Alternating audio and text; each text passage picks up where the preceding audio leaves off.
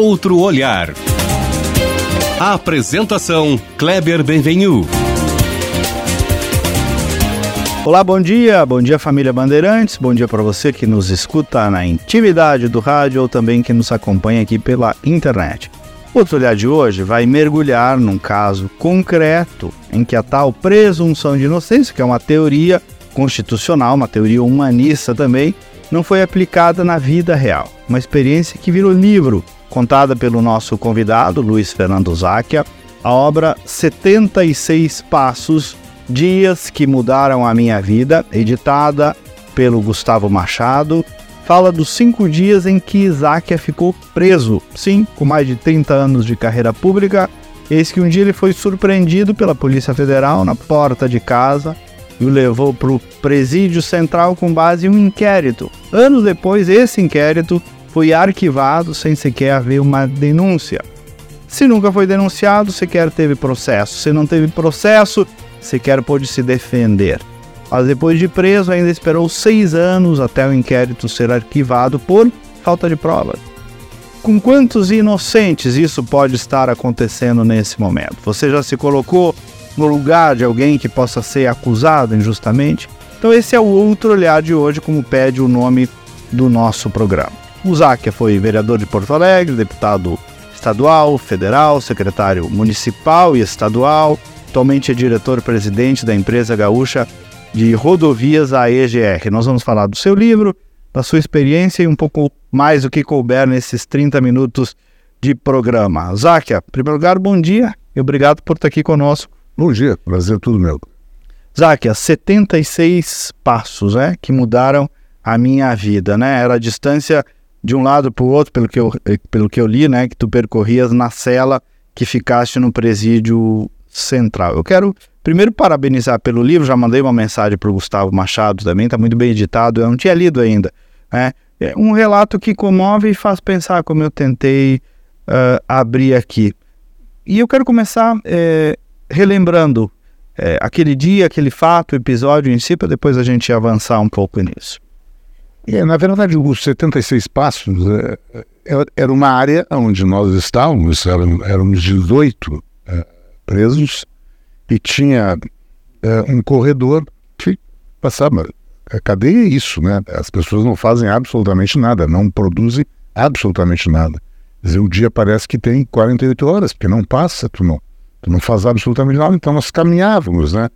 É, em dois, em, dois, três, e, e, ficávamos ali eh, contando as nossas vidas, quer dizer, dividindo angústias, que, que é um momento completamente difícil. E aí, pô, assim, tanto que se caminhava, contava 76 passos para ir, 76 passos para voltar. Isso eu fazia 20, 30 vezes ao dia. Na verdade, é, segunda-feira de manhã cedo, é, seis e meia da manhã, baixo minha, na minha, na minha porta, no apartamento, na, na porta de serviço. É estranho, não, é um horário que ninguém te aborda ali. De chamar, eu disse: quem é? Polícia Federal. Eu disse: opa. Tu que atendeste? E Polícia Federal? Não, pode abrir que é Polícia Federal. E, né, essas, a gente tem muito medo que esses assaltos, claro, que nós subimos andar por andar, mas tinha um olho mágico, eu olhei, tinha lá três, quatro pessoas e tinha a síndica do meu, meu, do meu prédio, estava tava acompanhando. Aí ele me mostra, é muito educado, por sinal, o chefe da, é, da equipe que foi lá, mostrou um mandato de busca e apreensão, o que houve? Não sei. Tu eras o que na época? Eu era secretário municipal do meio ambiente. Do governo Fortunati. Do governo Fortunati. Bom, mas enfim, daí vem começa a perguntar, tu tem cofre? Tem. Tem arma? Não. Aí examino, examinam, estava minha, a minha mulher e a minha, minha filha na época morava comigo ainda. Essa é uma invasão, né? com todos, assim, eu sempre digo, porque eu sei que com outros não foi assim, mas comigo foi. Com todo cuidado absoluto, não, é. Não teve um abuso assim na abordagem? Não teve nenhuma demasia, mas Sim. recolhem. A abordagem em si já é uma. Recolher, por exemplo, as coisas, e às vezes coisas que não, não nada, absolutamente nada. Minha mulher, na época, trabalhava no hospital de clínicas, então tinha todos os trabalhos dela. É de, de mestrado, levaram no computador, isso voltou um ano depois, enfim. é, não tinha absolutamente nada a ver com o processo. Levaram, inclusive, eu tinha ganho um, um disco é, que foi um discurso que meu pai fez quando para da primeira turma de Direito da PUC. Os meus filhos não conheceram meu pai, então era uma maneira de eles conhecerem os avós do, do avô dele. Foi e voltou todo, uh, todo arranhado, nunca mais consegui recuperar, que para mim, evidentemente, era uma relíquia. Mas, enfim, uh, quando chamei meu advogado, uh, o Dr. Marco Antônio Barbosa Leal, hoje falecido, tinha sido presidente do Tribunal de Justiça, amigo pessoal, eu me chamei o Marcão, né, cá, Marcão? Que loucura. No meio da conversa, diz: Olha, vou te dar uma notícia pior ainda, tem mandato de prisão. Aí o teu mundo cai. O abuso na tua casa é uma violência. É uma violência. Tu não tem, não estou entendendo por quê. Quando diz mandato de prisão, não, só um pouquinho. Enfim, aí se vai para a Polícia Federal, eu entro numa, numa sala, uma sala comprida, grande, que tem lá outras pessoas, cada um sentado, distante, separado um do outro, né, dois, três metros, não podia ter contato. E eu ali reconheci três pessoas. Das 17, eu era o 18. Eu não conhecia as pessoas. Eu conheci dois, um foi secretário de governo comigo, o outro era secretário do, do, do governo na época, e um outro foi um jornalista. Pessoal, não estou entendendo isso. Aí se fica na Polícia Federal, toda manhã, sem ter contato, sem saber, ninguém chega e te diz: olha, o problema é esse. Quando nos colocam num, num micro-ônibus, e assim, eu com meu celular, vida normal, meu celular, eu coloco no micro-ônibus, vão levar para é, tem um quartel da Brigada Militar na Paris Borges, vocês acham que vão para lá? Nós terminamos dentro do pátio do presídio central. Aí te bate um, te bate um, um, um, susto maior, quer dizer, sei que eu estava na minha casa. Eu, na véspera, inclusive, é, cruzei e conversei com dois agentes da Polícia Federal, porque na véspera tinha uma, uma na sociedade libanesa um, um jantar a uma, um grande líder do Líbano que estava no, que estava no Brasil, e, e eu, na, na, sou conselheiro, na época era conselheiro da sociedade, hoje eu presido o Conselho Deliberativo, e, e, esse grande líder estava, uh, estava uh, com, com a proteção de agentes, agentes da Polícia Federal. Então, uma vida absolutamente normal. No domingo à noite, eu vou dormir, me acordar para trabalhar na segunda-feira, o teu mundo, teu mundo cai. A final da tarde, tu está entrando num presídio central. Eu nunca tinha entrado, é uma das coisas que até lamento, e lamentei no livro, eu descrevo isso como, como como político, eu nunca trabalhei nisso. É um universo desconhecido. É um universo conhecido. Nunca trabalhei e tenho um potencial de trabalho, a questão dos presídios, a questão do, da socialização dos presos, enfim. É, esses cinco dias é, lá no presídio, para mim, equivaleu aos quatro anos que eu fiz curso na, na Pontifícia Universidade Católica, curso de administração. E aí é, é cinco dias de um universo, uma coisa que tu jamais imaginou que tu ia conviver, tu jamais pensou que tu poderia estar naquela situação.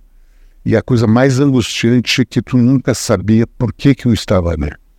Então eu estava uh, ansioso para que fosse chamado pela Polícia Federal, para que pudesse lá na polícia responder questionamentos, eu conseguiria entender esse processo todo. O meu advogado no dia, não, não teve acesso ao inquérito, então também não sabia por que, que eu estava lá, ele não podia nem tomar nenhuma medida jurídica porque não entendia. Ele só foi, eu tive, eu fui preso no dia 28 de abril e meu depoimento foi no 1 de maio. Ele só teve o acesso ao inquérito na véspera do meu no meu depoimento na, na noite não teve nem contato comigo. Não sei se eu vi no livro que o teu advogado disse que foi te encontrar na prisão e não sabia, não sabia. e ele te dizer que estava sendo abordado. Não sei, estou fazendo. E veja, e era o ex-presidente do Tribunal de Justiça, alguém com, com, com relacionamento para possibilitar, só, quero saber por que que eu que o, em tese o meu cliente está sendo preso. Tu não tinha. Só três dias depois, vocês foram. Três dias depois. E quando eu vou, eh, eu fiquei por longas cinco horas na Polícia Federal Fiz questão de responder absolutamente tudo, tudo. E isso, e, policial, uh, quando a Polícia Federal manda o um inquérito para o Ministério Público, ele, o Ministério Público Federal, ali ele diz, olha, o depoente respondeu todas as perguntas, esclareci tudo, não tem, não tem problema nenhum. E perguntaram e respondiam. E, e aí, quando eu saio, quando termina o meu, a minha participação né, nesse interrogatório, eu tenho a certeza absoluta que eu tô, dali vou para minha casa. Que eu não tenho razão porque eu estou aqui. Entenderam? Eu respondi porque não vou continuar preso. Né? Mas não, só tem que continuar no presídio por mais dois dias. Né? É, e dois dias de muita angústia, de convivência, para que possamos entender, Kleber, a ala que nós estávamos é uma ala considerada é, que policiais condenados e condenados com curso superior. Uhum. Pessoas já condenadas. Ou seja, é uma ala melhorzinha. Em tese, mas então o presídio não fala com, com o preso, o presídio fala com o xerife, que é o coordenador da ala. E o nosso xerife era uma figura que já tinha matado 36 pessoas. Pois isso tu fala ali, é esse chacal, né? Chacal. Tu conta no livro, né? E aqui eu separei até um trecho sobre isso, Zac, lá da página 99. O responsável pela integridade física não seria um agente do Estado, um agente penitenciário, um policial. Seria um dos mais perigosos criminosos do Brasil, o Chacal, que cumpria pena pela morte de 36 pessoas. É isso? É isso. Ele, ele era um brigadiano, depois saiu da brigada e se tornou assaltante de, de banco e assaltante de carros fortes, etc, etc. E é uma pessoa que nos tratou assim com uma o que, que ele, ele coordenava ali a, a, vivência? O presidente fala com ele. Né? Por exemplo, quando chega o, o advogado do Luiz Fernando Zac, que está lá no parlatório, né, onde o advogado fala com, com o detento, o presídio avisa ele. Olha, o fulano, é Gomes, né, Chacal, manda o Luiz Fernando descer para lá, que está com o guarda aqui para levar ele. Eles não falam com a gente. É, e esse era, o, era a pessoa que coordenava. Aí né, a gente vai convivendo ali, que era uma ala com quartos, uh, uma meia dúzia de quartos. Né? Quartos, por exemplo, o Chacal tinha um quarto só para ele, com cozinha, com banheiro, com salinha. Né? Nós, eu estava num quarto que era nove. E, ah, nove, eu ia te perguntar isso. E o outro quarto, mais nove. Depois Dividia um banheiro por quarto? Não, tinha dois banheiros no corredor, uh, mas o, o Chacal o Chacal, em um determinado momento, me chama. É, eu estou lá no quarto, estamos conversando, tá passando o tempo, aí vai o, o assessor dele e diz: ele sempre, é interessante, ele sempre te tratava doutor, né, tanto o Chacal como os outros. Doutor Záquia, o Chacal queria que o senhor fosse lá no escritório. Ah, no escritório. É um sistema de governança. É, tu anda 30 metros no escritório, tinha uma mesa, duas, duas poltroninhas, conversa, vai conversando. Aí, de fato era um escritóriozinho? Sim, mas digamos. Dois metros quadrados ele Sim. Mais adiante o quarto dele, o banheiro na cozinha. É um apartamentinho que te deixa chau. E o que, que ele queria contigo? E ele. Ele que ele queria despachar contigo. Foi uma das coisas que eu mais aprendi na vida. E ele me diz, está conversando, ele disse, olha, doutor Zac, eu vi que o senhor está liderando o grupo. E o grupo está caindo. Pessoas que, as pessoas começam a sentir, o senhor não pode cair. Se o senhor cair, cai todo mundo. Se o senhor tiver vontade de chorar, chore no chuveiro. Ah, ele fez uma, uma gestão emocional do. Quando tu estiveres tomando banho, chora, ninguém vai ver tu chorar. Não pode chorar na frente dos teus liderados, coisa do chacal. E aí ele disse: Ah, tu não vai tomar banho na cochinelável, tu vai tomar banho, quer usar meu banheiro, tá aqui meu banheiro, tem shampoo, tem não sei o quê. Trouxe maluco. Hoje é de rir, mas é inacreditável. Mas é uma coisa que. Mas é o que é. É como é. é. Quer dizer, tu não pode te entregar isso. Ele estava te dando ali uma, uma lição emocional também, né? E aí o que, que se fazia? Se passava o dia, é a loucura. Isso eu disse lá na Polícia Federal. Vocês estão botando conviver com pessoas que não é o meu mundo, cara. O cara matou 36 e ele ficava contando como é que ele tinha matado, como é que ele assaltava o ônibus, o ônibus, o carro forte, como é que ele assaltava banco. E ele dizia: Eu só matei aqueles que eu não podia dar mão só bandido. Cabeça negra. Cabeça é, de... Não é bem assim, mas enfim. E eu ficava contando histórias de futebol. Ter o meu vínculo internacional. Então eles queriam saber. Então juntava os presos, que eram os caras, tinham médico, tinham, tinha matado a, a mulher e a filha, tinha outro que tinha matado a namorada, que era um químico. Esse era o nosso ambiente. Aí eu digo lá na Polícia Federal, cara, não é justo comigo, meu irmão. Tu tá me. Você me prendeu até agora, não sei porquê. Aí tu me joga no meio nos bandidos. Aí ele me disse: olha, Zac, a, responsabilidade do presídio não é nossa, é da Secretaria de Segurança do Estado. Tiago, aí. Aí Quem começam os problemas do sistema. É. Quem mandou vocês lá foi Secretaria de Segurança. Tem nada a ver com a Polícia Federal. Quem determinou a tua prisão? Que o juiz. O juiz. Pedido de um delegado. O Ministério Público Federal encaminha para o juiz de plantão do Paraná. Sábado de noite. É tudo armado. Hoje tu chega à conclusão. Por que um juiz de plantão do Paraná? O juiz de plantão não conhece ninguém, pega e assina. Qualquer outro. Se fosse um juiz daqui, eu não estou dizendo que ele mas ele ia dar uma olhada com calma. Para isso, são pessoas que em tese se conhecem. Vamos olhar quais é as razões. E aí, aí depois tu começa a ver o inquérito. As razões era que eu, como secretário municipal do meio ambiente, eu tinha dito para um concorrente do, do, do shopping Iguatemi, é, que era do, do, do Barra, é, que ele no telefonema comigo, ele disse, pô, mas tu não vai autorizar o corte da figueira do, do, do Guatemi que o Guatemi pediu para cortar. E eu digo no telefone, não, te preocupa, eu sou maluco, como é que eu vou autorizar uma figueira centenária ser cortada? Isso era um dos motivos. O outro motivo, quem é que pagou é, o ingresso do futebol do Real Madrid quando nós fomos num congresso na Espanha? Eu disse, cara, não, nós não, não, não, não fomos ao jogo era o, era o Real Madrid B na Copa do Rei, nós fomos jantar e o senhor não me perguntou quem é que pagou a janta. Que certamente a janta em Madrid é mais cara que o ingresso de futebol. E, mas quem é que tinha pago a, a, a, o hotel, a passagem para ir no Congresso?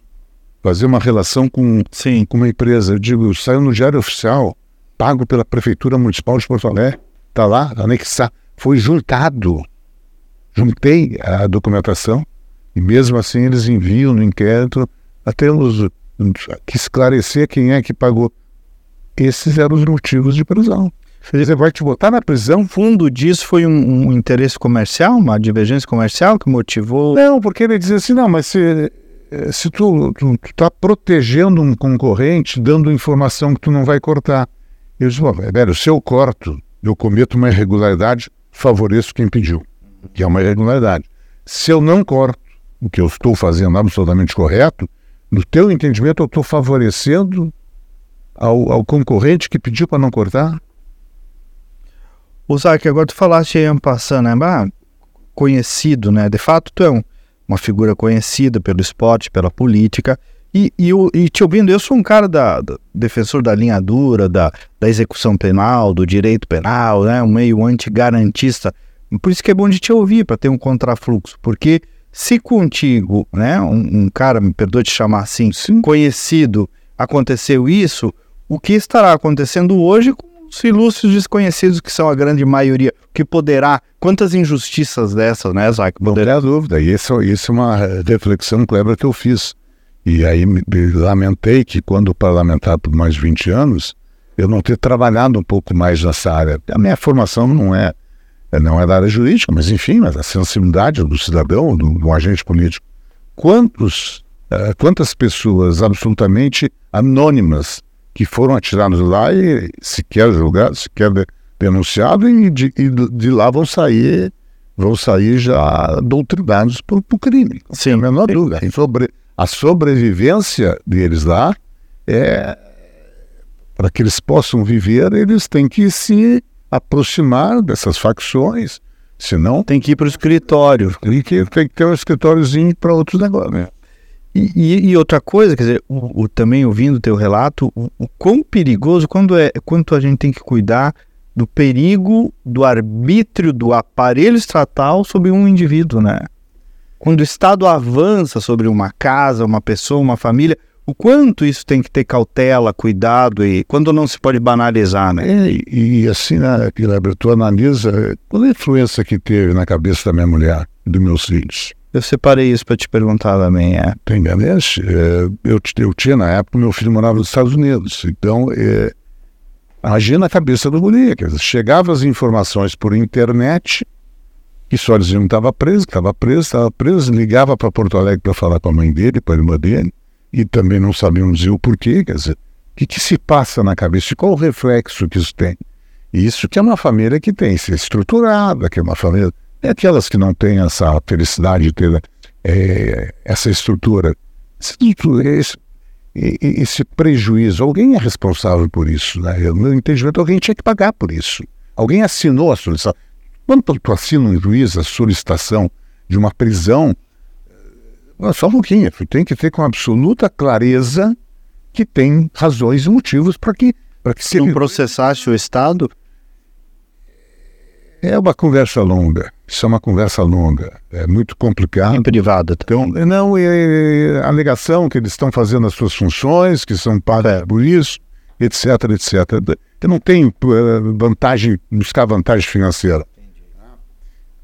Se tu tratasse disso de algum modo no livro, né?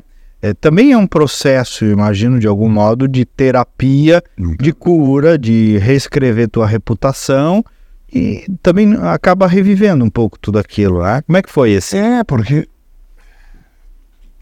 ao escrever isso, ah, o Gustavo Machado fez um trabalho maravilhoso, a gente conversava longamente sobre isso, e também começa a reviver. Hoje eu brinco, dou risada, mas é, na época que escrevia doía muito, né? As coisas, porque doía porque eu tive eu tive prejuízo uh, emocional, eu tive. Minha, minha carreira política ela, ela teve que ser reinventada para um outro lado.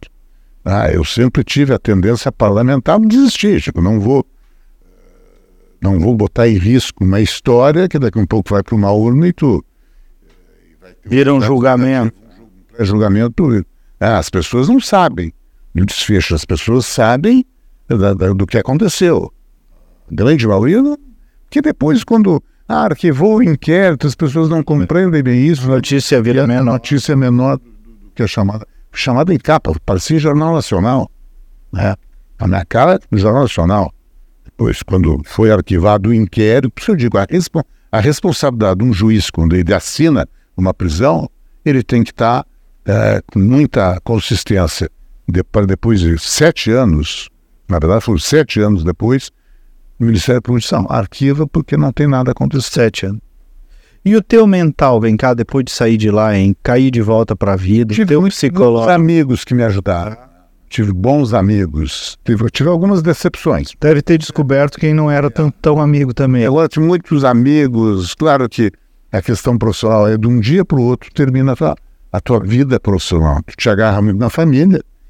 Isso eu, eu, eu valorizo muito e valorizo e valorizei cada vez mais a relação com a minha mulher, a relação com meus filhos, com meus irmãos. Quer dizer, eu tive uma mágoa muito grande, porque a minha mãe morreu sem saber dos filhos. Tu fala isso? Ah. Isso para mim era um troço muito duro, porque ela sempre teve. O, o meu pai foi, foi parlamentar, meu pai foi deputado, então ela tinha muito orgulho que o filho tivesse o mesmo caminho. E ela, ela tinha seis, eu tenho cinco irmãos, é, e quando aconteceu, ela estava ela tinha seu nível de compreensão absoluto. Depois ela adquiriu a doença, perdeu, então ela não conseguiu. Eh, teve Alzheimer, aí saiu fora do ar, enfim, e, e morreu sem, sem saber o desfecho. Sim, ficam estigmas, né? Mesmo tendo, cinco di tendo sido cinco dias, né, Zag? Já cansei de encontrar pessoas que pô, tu ficasse um mês na cadeia. Cansei de ouvir de pessoas assim. As pessoas, ah, foi preso, ficasse um mês, como é que é? Uh, e aí tem também, né, Kleber, tu tem o, o prejuízo profissional. Isso é inevitável. Né? Tu fica com aquele carimbo. Não digo nem questão política, da política sai no outro dia. Uhum. Inclusive, uma das mágoas que eu tive é que eu fui demitido pelo, pelo rádio e nunca ninguém depois falou comigo. Olha, o ah, que, que houve? Eu acho que tá, tudo bem, tem que ser exonerado, mas não precisa me exonerar no mesmo dia e, e, e sem ter essa conversa. É, e prejuízo na, na, vida pessoal, na vida profissional. tu vai abrir uma porta, tu estava carimbado. Muitas pessoas tentaram me ajudar, amigos meus, mas, bom, mas teve um problema. Né? Eu sempre faço questão, ressalto nesse mundo político, duas pessoas me ajudaram fortemente. Né? Pedro Simão, senador, e o Eliseu Padilha.